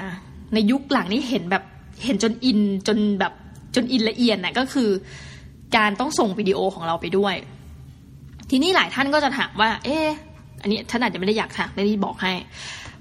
วิดีโอเนี่ยมันต้องแบบโอ้โห professional แบบมีการ cut edit นู่นนี่นั่นใส่เอฟเฟกเยอะหรือเปล่า บอกเลยเขาไม่ได้สนใจเลยนะและหลายที่ระบุด้วยซ้ำว่าคุณไม่ต้องสนใจอะ่ะคือให้เราสามารถเข้าไปได้ access เข้าไปได้พอจบแล้วดูว่าคุณดูนี้นั่น คือเขาจะดูวิธีการสื่อสารของคุณนะคะนั้นข้อที่หนึ่ง ส่วนใหญ่พอพอค่ายต่างประเทศเนี่ย นี่เราพูดถึงทุนต่างประเทศเนาะ คุณสื่อสารภาษาอังกฤษรู้เรื่องไหม อันนี้แค่นี้เองทักษะภาษาอังกฤษนะก็คือมันมันเจ๋งกว่าการที่ต้องบอกว่า i อเอลคุณได้คะแนนเท่าไหร่ เพราะส่วนใหญ่เขาถ้าเป็นทุนไม่ใช่ไปเรียนต่างประเทศนะ หมายถึงทุนยิบย่อยเนี่ยเขาไม่มาดูคะแนนเหล่านี้แต่เขาก็ดูตรงนี้แหละว่าเฮ้ยภาษาอังกฤษคุณสื่อสารได้ไหมโดยเบื้องต้น ถัดไปนี่ก็สำคัญมาก เขาจะมีโจทย์อยู่แล้วให้เราตอบ ไอ้ที่เราพูดไม่ใช่แบบแค่แนะนำตัวไม่ไม่มีทางเลยที่จะเป็นแค่แนะนำตัว ส่วนใหญ่จะแบบ แนะนำตัว in brief คือให้เร็วที่สุด และถัดไปคือตอบคำถาม ของเขาที่เขาอาจจะมีเป็นคำถามเฉพาะของเขานะคะอันนั้นแหละสำคัญนอกจากการทักษะภาษาอังกฤษคุณก็ถัดไปก็คือว่า เฮ้ยแล้วคุณได้เรื่องไหมยะหมายถึงว่า ที่เขาถามมาคุณตอบตรงประเด็นไหมกระชับตรงประเด็น เพราะเขาจะระบุเช่นกันนะคะเนื่องจากคนสมัครเป็นร้อยเป็นพันเขาไม่มีเวลามาตัดสินใจคุณ หรือแม้แม้กระทั่งจะฟังคุณทั้งหมดทุกนาทีที่เขาระบุหรอก แต่ส่วนใหญ่มักจะระบุเช่นนะ ไม่ค่อยเจอที่เกินห้านาทีอะ คือสุดๆเลยก็แบบสี่นาที บางที่คือแบบไม่เกินสองนาทีต่อคำถามหนึ่งอะไรอย่างเงี้ยแต่ว่าเนื่องจากที่บอกนะว่าคนสมัครเยอะมาก บางที่เนี่ยบอกเลยนะว่าเฮ้ย thank you แบบว่าเออแบบ thanks for applying to this program บลาบลาปีนี้เราได้รับใบสมัครเคยเจอที่หนึ่งเอางี้ดีกว่า งานที่เราคิดว่าคนไม่น่าจะสมัครเยอะมาก เป็นทุนไปอังกฤษนะคะ คนสมัครหกหมื่นห้าพันคน ทุนทุนที่แบบน้องมีสมัครหกหมื่นห้าพันคนทั่วโลก ซึ่งเราไม่ได้นะ เราก็แบบโหแบบ คือบางทีแบบไม่น่าเชื่อว่าคนมันแข่งขันกันเบอร์นั้นอะดังนั้นสิ่งหนึ่งที่สำคัญคือแม้เขาจะบอกว่าสี่นาทีให้ไม่เกินสี่นาที แต่คุณต้องเก็ตแบบเขาเรียกว่าพยายามให้คนเนี่ยมาแบบ get attention น่ะตั้งแต่ประมาณประโยคแรก ๆ ที่คุณพูดนะคะ ดังนั้นไอการแนะนำตัวในปกติ เช่นแบบ my name is หมีนะคะแล้วก็แบบทำงานอะไรตัดชึบเลยแล้วก็ขึ้นด้วยประโยคที่มันต้อง มันต้องตรึงใจคนนะว่าเฮ้ยคุณมาที่ทำไมคุณถึงจะมาที่นี่หรือหรือตอบคำถามของเขาอะนะคะและไม่ต้องรีบสื่อสารให้มันเร็ว จนเขาฟังไม่รู้เรื่อง คือภาษาอังกฤษคุณอาจจะเก่งพูดเร็ว แต่บางทีมันฟังไม่รู้เรื่องไงเพราะมันเร็วปุ๊บแล้วพอยคืออะไรนะคะเราว่าเอาจริงที่ดีคือแบบชาและชัว คือพูดแบบมั่นใจประมาณเนี้ยแล้วถามว่าโอ้โหเอฟเฟกอะไร ไม่ต้องไม่ต้องไม่ต้องเลย มีแค่แบบครั้งสองครั้งเองอะที่น้องหมีเลือกที่จะแบบอะโอเค อุตส่าห์ทำเป็นวิดีโอให้มันน่าเกลียดน้อยลงก็แบบเขียนเป็นชื่อตัวเองอะชื่อนี้มาจากสอนอยู่ที่นี่อะไรเงี้ยทำงานที่นี่แบบหรือแบบมาจาก Infinity Podcast อะไรเงี้ยคือน้อยมากที่จะแบบมีไอ้ขึ้นขึ้นนึกออกมาที่แบบว่าชื่ออะไรแบบเป็นป้ายข้างล่างอะไรเงี้ย ที่เหลือคือแบบโล่งลึงนะเพราะว่าเขาจะรู้อยู่แล้วในระบบว่าเป็นใบสมัคร ของโดยเราอะไรเงี้ยประมาณนี้นะคะ เอาแหละนี่ก็คือกระบวนการในส่วนของใบสมัครทีนี้ลักษณะว่าการเขียนเฮ้ยเหมือนกันเดี๋ยวนี้เขาก็นอกจากไม่ให้เราพูดเยอะเนาะในวิดีโอเขาก็ไม่ค่อยให้เราเขียนเยอะเขาจะระบุกำหนดเป็นคำอะไรว่า ห้ามเกินร้อยห้าสิบเคาะอะไรเงี้ยร้อยห้าสิบคำร้อยห้าสิบเคาะ หรือไม่เกินสามหน้าอะไรเงี้ย อันนี้ก็เป็นแล้วแต่ทุกท่านนะแต่เราเชื่อว่า เป็นคนเชื่อในสถิติ นั่นแปลว่าการที่ยิ่งคุณสมัครบ่อยทำให้คุณแบบหนึ่งคุณจะไวขึ้น เวลามีอะไรมาคุณจะปุ๊บปุ๊บปุ๊บชึบแล้วเตรียมซีวีพร้อมส่งปุ๊บรูปเพจช็อตปุ๊บรูปครึ่งตัวเร็วเลยทีนี้ คือยิ่งสมัครมากโอกาสคุณก็ยิ่งมีสิทธิ์มาก แต่บางครั้งอะอย่างส่วนตัวนะคะเคยเล่าไปแล้วใน episode หนึ่งก็คือจะย้ำอีกว่า อย่าเอาความสำเร็จในอดีต มา เทียบว่าโอ้ยแบบเราเก่งขึ้นแล้ว แล้วปัจจุบันมันก็น่าจะดีขึ้น เพราะว่าบางทีเนี่ยคือเราก็ไม่รู้จริงเนอะว่า คนที่ได้เข้ารับคัดเลือกเนี่ยเขาได้เพราะอะไร คือเราพูดพูดถึงบางทีมัน by chance อะอย่างน้องหมีไปนอร์เวย์รอบเนี้ยปรากฏว่าอยู่ดีคนที่เขาเป็นคนคัดเลือกเราเขาก็มานั่งข้างเราแล้วมามาพูดว่าเหมือนกับคล้าย ๆ ว่าเขาเนี่ยเป็นคนที่เอจำใบสมัครเราได้ เลยเดาว่าเนี่ยเขาน่าจะเป็นคนที่ บอกคนอื่นว่าให้เลือกเราไปนอร์เวย์พอเขาบอกว่าเขาเห็นไปสมัครเราแล้วรู้ว่าเราทำพอดแคสต์แล้วองค์กรเขาอยากทำพอดแคสต์เขาเลยบอกว่าเฮ้ยมันน่าจะมีคนที่ทำอันเนี้ยมาเข้าค่ายนี้นะที่นอร์เวย์เออ บางทีคุณก็ไม่รู้หรอกว่าเขาเลือกเราจากอะไรเนอะไหมคือสุดท้ายเขาไม่ได้เลือกจากที่แบบ เฮ้ยเราตีพิมพ์งานอะไรนู่นนี่เลยแต่เขาแค่มาสรุปว่าพอดแคสต์และน้องหมีก็บอกว่าเฮ้ยพอดแคสต์เราเนี่ยมียอดคลิกเท่าไหร่แล้วทำมากี่ปี แล้วเขาก็แบบเขาดูละเอียดเลยเขาบอกอืมฉันจำได้ว่าแบบ you มาจากไทยแลนด์ แล้วพอดแคสต์เนี่ยมันมียอดคลิกเยอะแบบที่เขาตกใจว่าเฮ้ยคนไทย คนไทยฟังพอดแคสต์ด้วยหรออะไรประมาณเนี้ยทำให้เขาแบบโอเค choose เราอะไรเงี้ยเออมันก็มันก็เป็นอย่างเงี้ยนะคือ เลยต้องบอกว่าท่านอย่า อย่าคิดว่าการที่ท่านไม่ได้ มันเป็นเพราะท่านไม่เก่ง คือรู้สึกจริง ๆ แล้วกับใบสมัครหกหมื่นกว่าใบอย่างเงี้ย มันคือ by chance อะคือ by chance จริง ๆ ที่เขาอาจจะตาตกมาตรงเรา หูเลื่อนตกมาฟังเล่าพอดีเลยแบบเนี้ยนะ แต่สิ่งที่อยากให้ทำต่อไปคือสมัครไปเรื่อย ๆ นะคะ มาดูสถิติของการสมัครบ้าบอคอแตกของน้องหมีเนี่ยนะต้องใช้คำว่าบ้าบอคอแตกเพราะแบบสมัครไปเรื่อยนะคะสมัครไปเรื่อยจริงๆในปีแรกนะคะ ทั้งหมดเนี่ยมันไม่ใช่เฉพาะทุนนะแต่เป็นกิจกรรม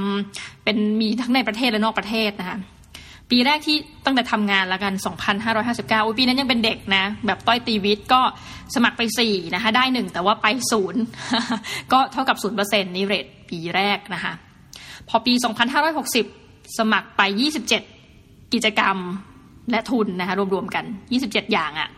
ได้ 9 นะคะ ก็จริงๆหนึ่งในสามแต่ว่าเราเลือกไป 6 เข้าใจว่าที่ไม่ได้ไป เพราะว่าเวลาซ้อนกันก็มีแล้วก็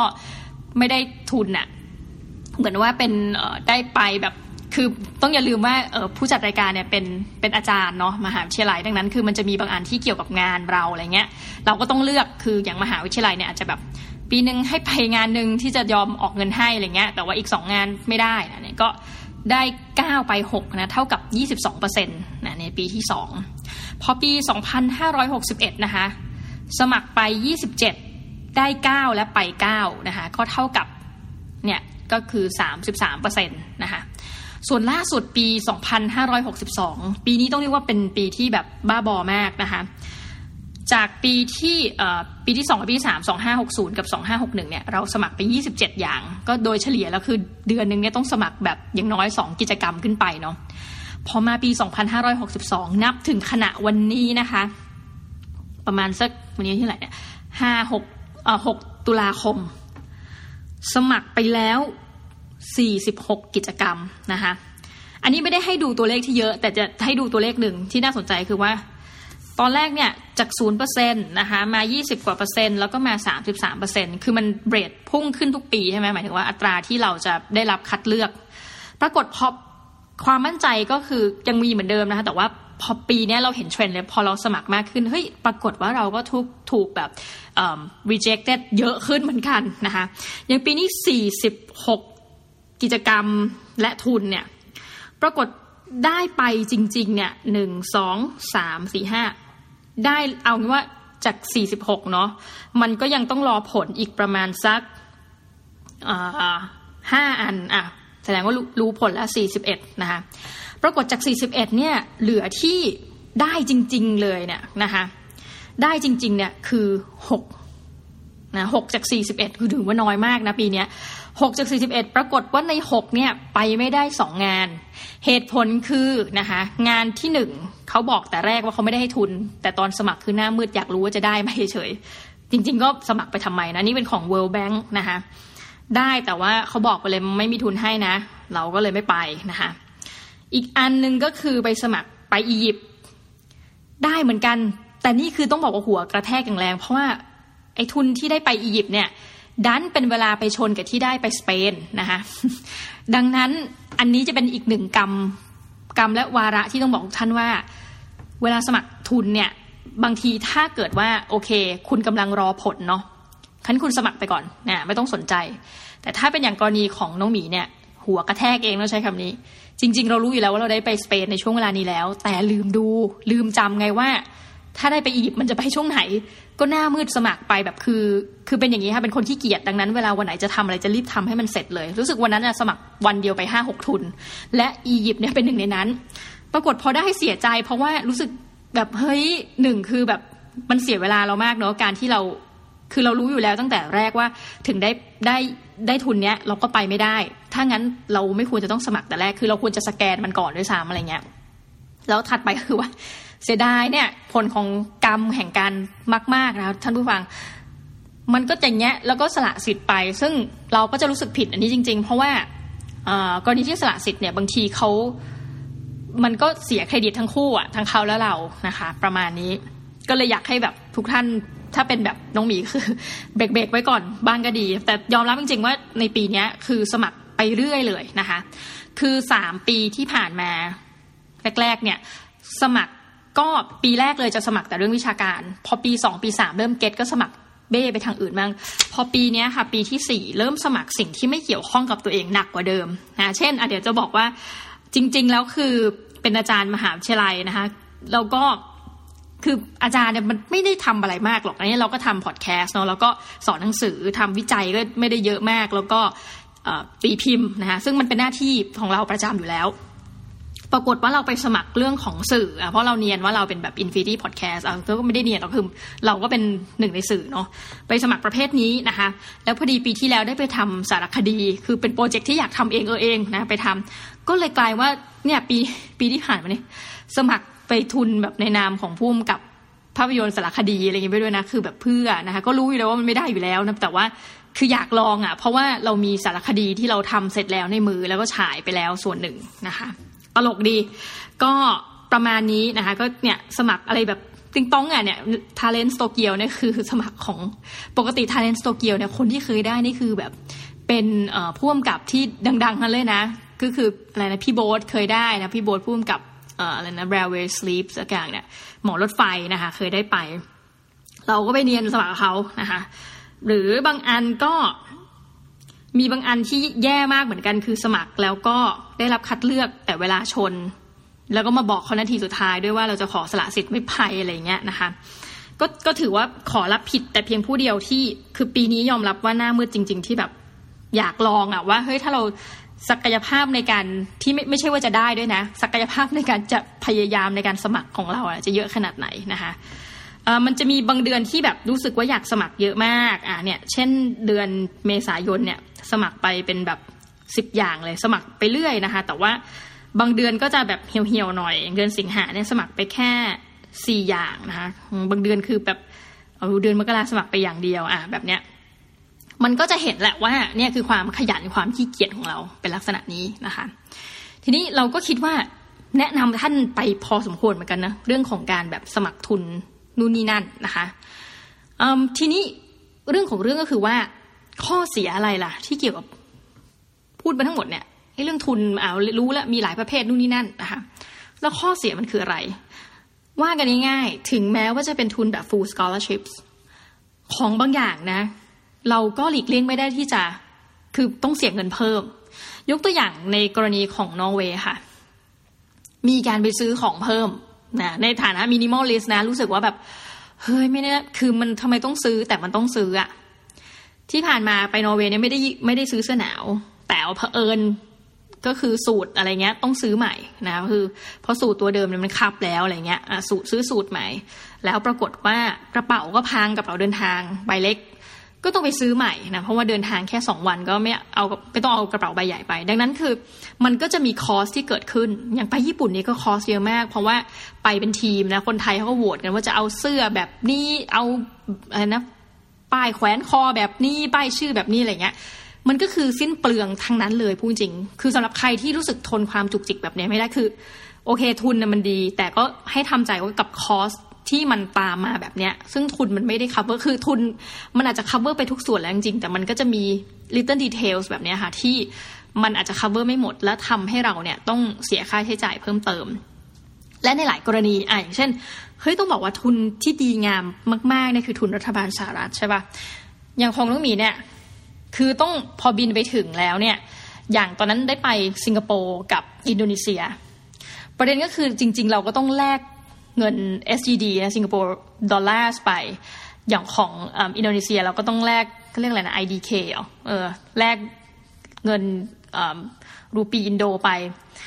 เหตุผลก็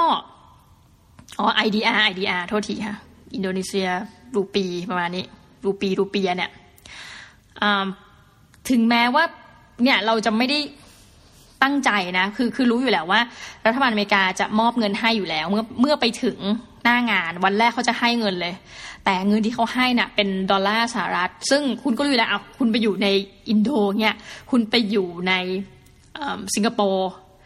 อินโดนี่แบบอยู่ในบาหลีนี่หาที่แลกที่ rate ดีแบบยากมากค่ะเพราะว่าไปอยู่แบบแบบไกลๆเลยอะไรเงี้ย ดังนั้นคือตรงนี้เป็นคอสที่คุณจะเสียเหมือนกันคือน้องมีก็เอาเงินไทยเนี่ยไปแลกเงินไว้ก่อน แล้วก็เอาเงิน US ดอลลาร์เนี่ยเหลือมาก็มาเก็บเก็บเก็บเก็บคือทุกวันนี้ยังเก็บสะสม แบงก์สหรัฐไว้เลยนะ เพราะว่ามันไม่ได้ใช้นะคะมันเหลือ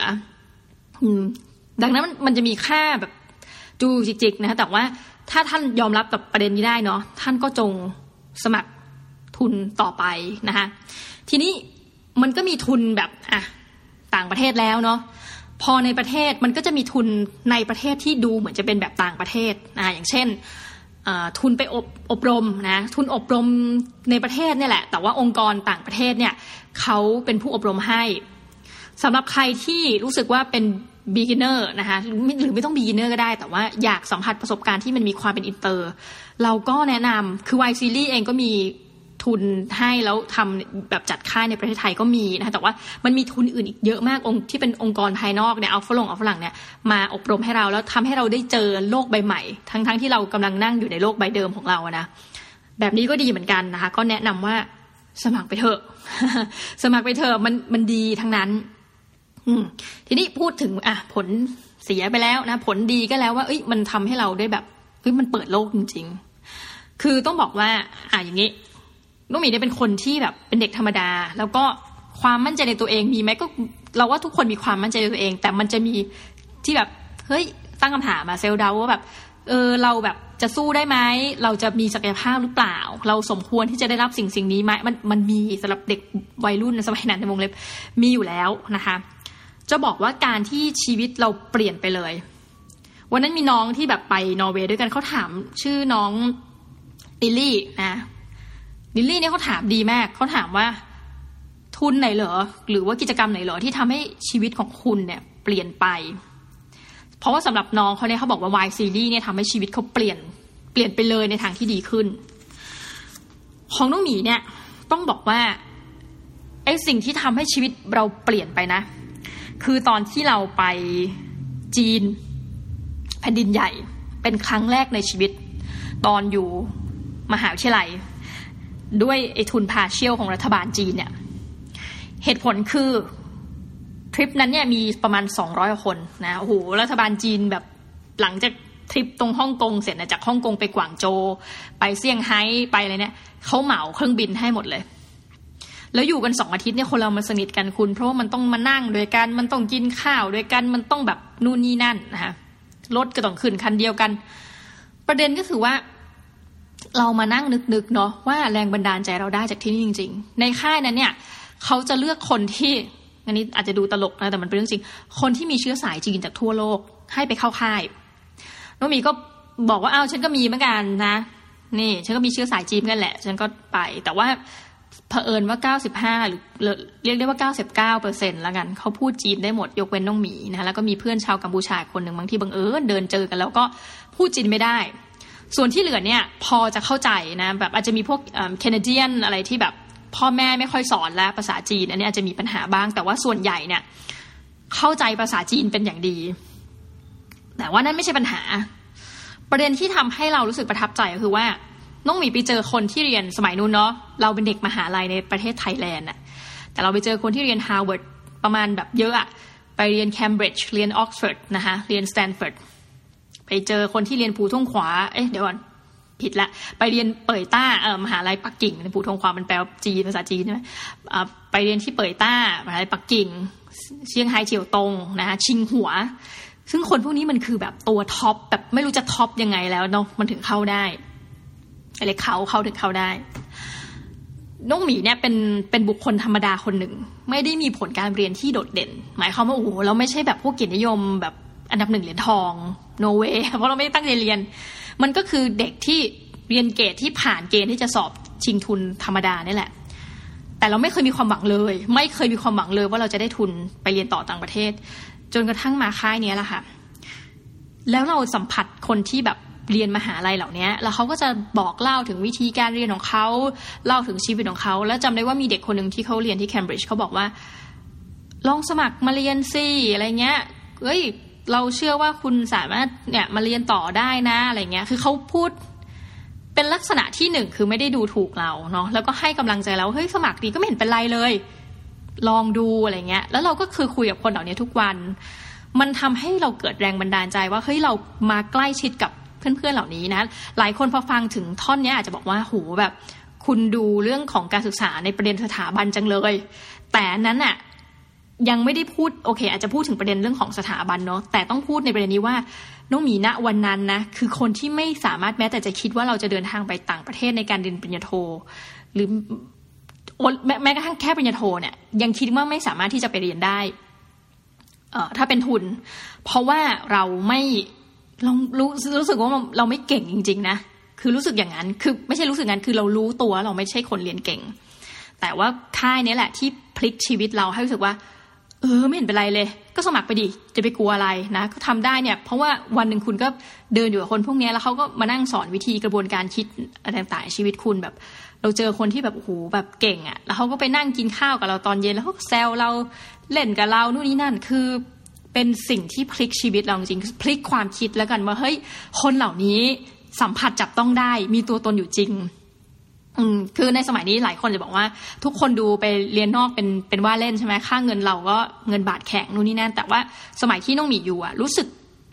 อาจจะคิดไปเองนะแต่ว่ารู้สึกว่าการที่ไปเรียนนอกเนี่ยมันมันไม่ได้ง่ายขนาดนั้น อะใช้คำนี้ละกัน ก็ไอ้ว่าเฮ้ยเรื่องนี้ประทับใจมากนะคะ คิดว่าประเด็นเรื่องของทุนการศึกษาเนี่ย ก็น่าจะระดับมึงแล้วหลักๆ ไม่มีอะไรมากเลยค่ะ คือ ดูใบสมัครนะคะ ตั้งใจเขียน วิดีโอไม่ต้องทำเอฟเฟกมากนะคะทำทุกอย่างให้ครบตามที่เขาต้องการ และอย่าเป็นแบบเราแบบน้องหมีคือ lastminute.com อันนี้ไม่แนะนำอย่างแรงนะคะ แล้วก็การสมัครด้วยความถี่เท่านั้นเนี่ยที่จะทำให้ท่านมีโอกาสมากขึ้น อย่าไปยอมแพ้นะคะแม้กระทั่งวันที่มันบอกว่าหมดหมดเขตรับสมัคร เพราะเขาอาจจะขยายวันรับสมัคร อืมประมาณนี้นะคะ ถ้ามีใครต้องการถามในประเด็นไหนนะคะ เอาว่าในส่วนของรัฐบาลเนี่ยน้องหมีได้มาซักประมาณสี่รัฐบาลเนาะ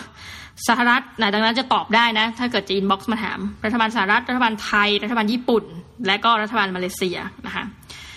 ทุนของมหาวิทยาลัยนะคะเพราะว่ามหาวิทยาลัยตัวเองก็คือให้ทุนไปต่างประเทศด้วยนะคะนี่ก็สามารถสอบถามได้แต่คิดว่ามันเป็นน่าจะเป็นลักษณะเฉพาะของแต่ละมหาวิทยาลัยนะคะทุนขององค์กรเอกชนอื่นๆนะคะลักษณะทุน ทุนแบบนี้ดีไหมคะ ควรสมัครไหมคะทุนองค์กรไหนที่คนนิยมสมัครสามารถถามได้นะ คิดว่าติดตามมาสักประมาณ คือเป็นคนที่เคยอยู่ในวงการ ใช่คำนี้กันเป็นวงการหาทุนสมัยตอนที่เรียนปริญญาตรี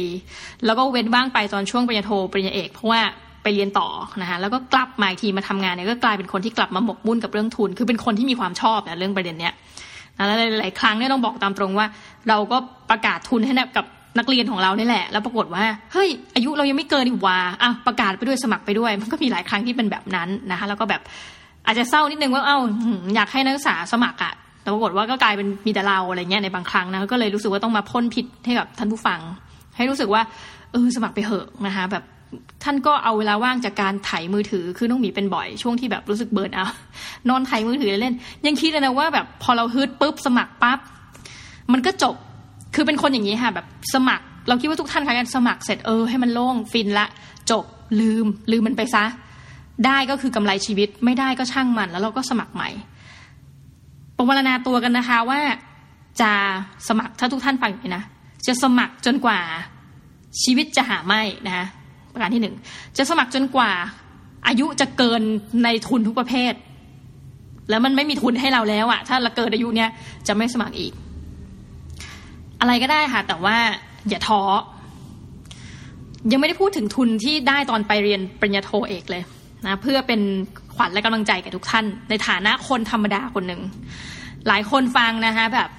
คุณอาจจะคิดว่าคุณไม่มีวินัยท่านี่มนุษย์ทั่วไปเนาะไม่ต้องคิดว่า คุณอาจจะไม่มีวินัยเท่ากับแก๊งอะไรนะอย่างอาจารย์นพดลร่มโพนะคะ คุณคุณแท็บใช่ไหมเราวิถานอุตสาหะ คือคนพวกนั้นคือยอดมนุษย์นะสำหรับเราเนาะ คนธรรมดาธรรมดาเนี่ยจริงๆมีโอกาสเหมือนกันนะมีโอกาสเหมือนกันแค่คุณบิดขึ้นมาขยันหน่อยเฮือกหนึ่งอะจบแล้วคุณกลับไปดำรงชีวิตคุณมาแล้วมาเป็นละลอกอะเหมือนกับกราฟขึ้นลงอะชีวิตไม่เป็นไรยังต้องมีแล้วกันอย่างเรื่องทุนปริญญาโทนะเผอิญทุนที่ได้มันเป็นโทเอกนะเราก็รีวิวซะหน่อย เลือกสมัครนะตอนเรียนจบสี่ทุนจำไม่ได้ด้วยซ้ำว่าอีกทุนหนึ่งคืออะไรแต่จำได้ว่าทุนหนึ่งเป็นทุนทุนมงนะสมัยนั้นเรียกมง อะไรมงบุคากักูโชเนี่ยก็คือทุนรัฐบาลญี่ปุ่นกอีกอันนึงจำไม่ได้จริงว่าทุนอะไร แล้วก็อีกสองอันเนี่ยเป็นทุนกอพออันนึง แล้วก็ทุนรัฐบาล ประเภทมาใช้ทุนเป็นอาจารย์อีกอันหนึ่งก็คือทุนรัฐบาลไทยสองทุนรัฐบาลญี่ปุ่นหนึ่งนะคะยังแล้วก็อีกทุนหนึ่งเนี่ยจำไม่ได้แต่เราเราว่าไปในเอเชียเหมือนกันนะคะ ทุนแรกเนี่ยจำรายละเอียดอะไรไม่ได้เลยคือไม่ได้ใส่ใจเบอร์นั้นน่ะแต่ว่าทุนรัฐบาลญี่ปุ่นจำได้ว่าไปสอบ และนี่คือความพลาด อันนี้คือทุนแรกที่สมัครเลยอะแล้วไปสอบ ความพลาดคือจริง ๆ เขามีให้อ่านข้อสอบย้อนหลังได้ตามเว็บเลย อันนี้ทุนรัฐบาลญี่ปุ่นฝากนะคะ ใครจะสมัครมาถามได้อีกเหมือนกัน ไปอ่านข้อสอบย้อนหลังได้ เพราะว่าต้องเตรียมทำก่อนเนื่องจากข้อสอบเนี่ย ส่วนใหญ่ที่เห็นคือทำไม่ทัน อ่ายกตัวอย่างน้องมีเป็นคนทำข้อสอบเร็วอ่าอันนี้อันนี้บอกเลยนี่คือข้อข้อแข่งตัวเอง เพราะว่าทุนที่เหลือหรือทั้งโลกเนี่ยโนมีจะเป็นคนแบบปึ้งพอเขาบอกออกออกจากห้องสอบได้ค่ะ จะเป็นคนแรกที่ออกจากห้องสอบเสมอนี่เป็นโรคประจำตัว ดังนั้น เราเป็นคนทำข้อสอบเร็วเรารู้ตัวเฮ้ยปรากฏทุนมงอะเราทำไม่ทันเฮ้ยมันเสียเซลมากจากแบบสถิติชอบออกก่อนแบบทำไม่ทันเสียใจนะ นี่คือเหตุผลที่อ่อนซ้อมค่ะ ดังนั้นฝึกเลย ทุนมงนี่ให้ฝึกเลย เพราะว่ามันจะเร็วนะคะเป็นเป็นเรื่องหนึ่งส่วนทุนรัฐบาลไทย อืม ข้อสอบก็เหมือนกับคุณสอบกอพออะไรภาคกอแบบนั้นอะไปฝึกทำมันจะมีพวก close test แบบดูคำผิดประโยคในภาษาอังกฤษผิด ประเด็นคือเราไม่รู้ว่าเราถูกมากหรือน้อยด้วยซ้ำนะ แต่ว่าอย่างนี้กอพอเนี่ย ปกติสมมุติทุนเนี่ยเอาหนึ่งคน เขามักจะเอาคะแนนท็อปห้าคนมาเรียงกัน แล้วก็จะประกาศชื่อ ที่แบบติดรอบแรกไปห้าคนนะคะเอาว่าทุนมงเนี่ยน้องหมีไม่ติดเลย รู้แต่แรกว่าไม่ติดแล้วก็ไม่ติดจริงไอ้และอีกทุนที่ที่บอกว่าจำไม่ได้ว่าทุนอะไรที่สมัครอันนี้ลืมไปเนาะเพราะลืมไปแล้วทุนกอพอน้องหมีติดห้าคนแล้วไปตกรอบสัมภาษณ์แล้วรู้เหมือนกันว่าเหตุผลตกเพราะอะไรคือดราม่าเยอะ ส่วนตัวส่วนตัว คือไปเตรียมแบบเตรียมแบบพูดว่าแบบ เอ้ยแบบทำอยากไปอะไรเงี้ย แล้วก็แบบพูดไปพูดมาเหมือนแบบจำได้ว่าน้ำตาจะไหลในห้องอะ่ะ เพราะว่า คิดถึงบ้านเลยคือแบบเพื่ออะไรตอนนั้นคือเป็นเด็กอะเป็นเด็ก แล้วก็แบบรู้สึกว่าเออเขาถามไงว่าหนูเป็นเด็กผู้หญิงหนูจะไปคนเดียวได้หรือลูกก็คือนะโดนกล่อมโดนกล่อมอทุนกอพอนี่ง่ายมาก เวลาคุณที่พอคุณติดเป็นห้าคนไปแล้วนะวันสัมภาษณ์เนี่ย มันจะมีทั้งให้ทดสอบลักษณะความเหมือนอารมณ์ข้อสอบคุณธรรมอะก็ตอบไปเถอะเพราะว่าคะแนนมันก็เท่าๆกันแหละนะเพราะมันจะ กาเลือกกาง่ายอยู่แล้วนะเขาใส่คุณธรรม ถัดไปก็จะเป็นเรื่องของกิจกรรมเหมือนเชิงกิจกรรมกลุ่ม เอามารวมรวมตัวกันเนี่ยห้าคนเนี้ยแล้วก็โจโยนโจทย์ให้ไปแล้วเขาจะดูพฤติกรรมแล้วว่ามีการโต้ตอบสอบถามยังไงนะคะ แล้วก็ช่วงท้ายสุดเนี่ยช่วงขั้นที่สามเนี่ยจะเป็นช่วงสัมภาษณ์ ซึ่งการสัมภาษณ์จะมีเอ่อ ให้สังเกตว่าใครเป็นคนให้ทุนคนนั้นน่ะสำคัญสุด มันสังเกตง่ายมักจะคือเป็นคนที่อยู่ตรงกลาง นอกจากนั้นก็คือคือหมายว่าคนที่ให้ทุนนี่หมายว่าคนที่สังกัดกระทรวงทบวงกรมนั้นอะเขาจะเลือกเช่นผออมาเองอะไรเงี้ยก็มาสัมภาษณ์เองนะคะก็รู้ว่าพลาดแต่แบบช่วงนั้นไม่ก็ไม่ได้เตรียมตัวเหมือนเดิมนะคะรู้เลยว่าพอแกทวนคำถามนะ เป็นพออตอนนี้ท่านเสียชีวิตไปแล้วก็แบบโอ้นะคะ แต่ว่าจำได้ว่าท่านถามแล้วน้องมีก็ตอบ ท่านก็บอกว่าจะถามคำถามนี้ซ้ำอีกครั้งนะคะ เพราะคิดว่าเออคุณน่าจะสมัครผิดทุนโอ้พูดนี้เรารู้แล้วอะไม่ได้นะคะคือถามว่ารู้ไหมว่าทุนที่ให้ไปเรียนอะไร แล้วน้องมีตอบผิดจ้านะคะตอบตอบผิด คือไม่ได้เตรียมตัวอะไรไปเลยนะคะด้วยความแบบเราคิดว่าการสัมภาษณ์มันไม่น่าจะยากอันนี้ก็เป็นข้อผิดพลาดจริงๆนะแล้วมีดามงดราม่าเรื่องแบบว่าจะไปจะไหวหรอเป็นแบบเด็กผู้หญิงอะไรก็ก็วันนั้นน้ำตาซึม อะ เนี่ยมีคนที่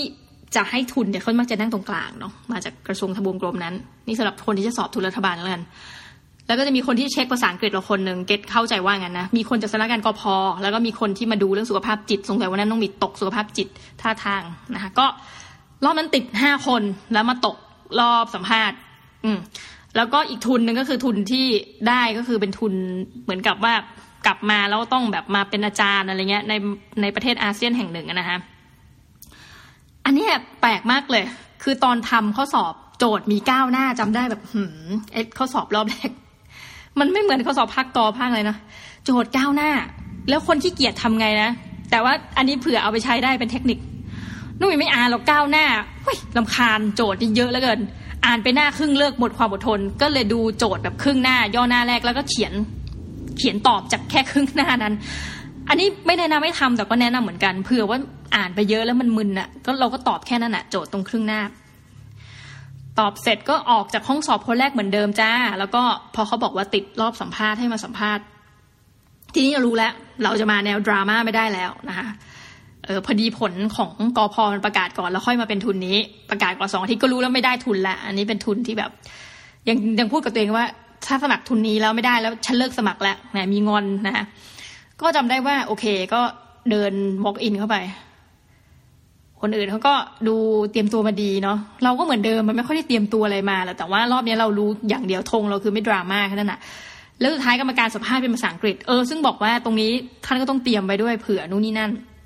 เคยภาษาอังกฤษเราก็ตอบอะไรของเราปกติเนาะแต่ว่าเนื้อหาเนี่ยเราก็ไม่ค่อยได้ แต่ข้อดีช่วงนั้นคือน้องหมีเนี่ยไปสมัครมหาวิทยาลัยไว้แล้วแล้วก็ได้นะคะ ก็เลยบอกว่าเนี่ยได้อันนี้อันนี้กรรมการก็มีทีท่าเปลี่ยนว่าเออได้มหาอะไรแหละนะก็สุดท้ายก็คืออะ สมัครสี่ทุนก็ได้มาแค่หนึ่งทุนนะติดรอบสุดท้ายเข้าไปสองทุนแล้วก็คือทุนที่ได้แล้วก็กอพออีกทุนหนึ่งก็ประมาณนี้แต่ก็จะบอกว่าเฮ้ยเราไม่เห็นจะต้องเป็นคนที่ได้เกียรติยศอันดับหนึ่งเหรียญทองเลย เราไม่ใช่คนที่จะต้องแบบโอ้โหเรียนเก่งอะไรนักหนา แต่เราเป็นคนที่ใช้คำว่ามีทุนเราก็สมัครสมัครไปสอบไปให้มันชินกับชินมืออะนะคะจนถึงทุกวันนี้เนี่ยล่าสุดไปเข้ากับกลุ่มของ อะไรนะแหวกฟ้าล่าทุนเออคุณเข้าไปเป็นสมาชิกกันได้นะกลุ่มแหวกฟ้าล่าทุน สิ่งที่พยายามจะบอกก็คือว่า เอ้ย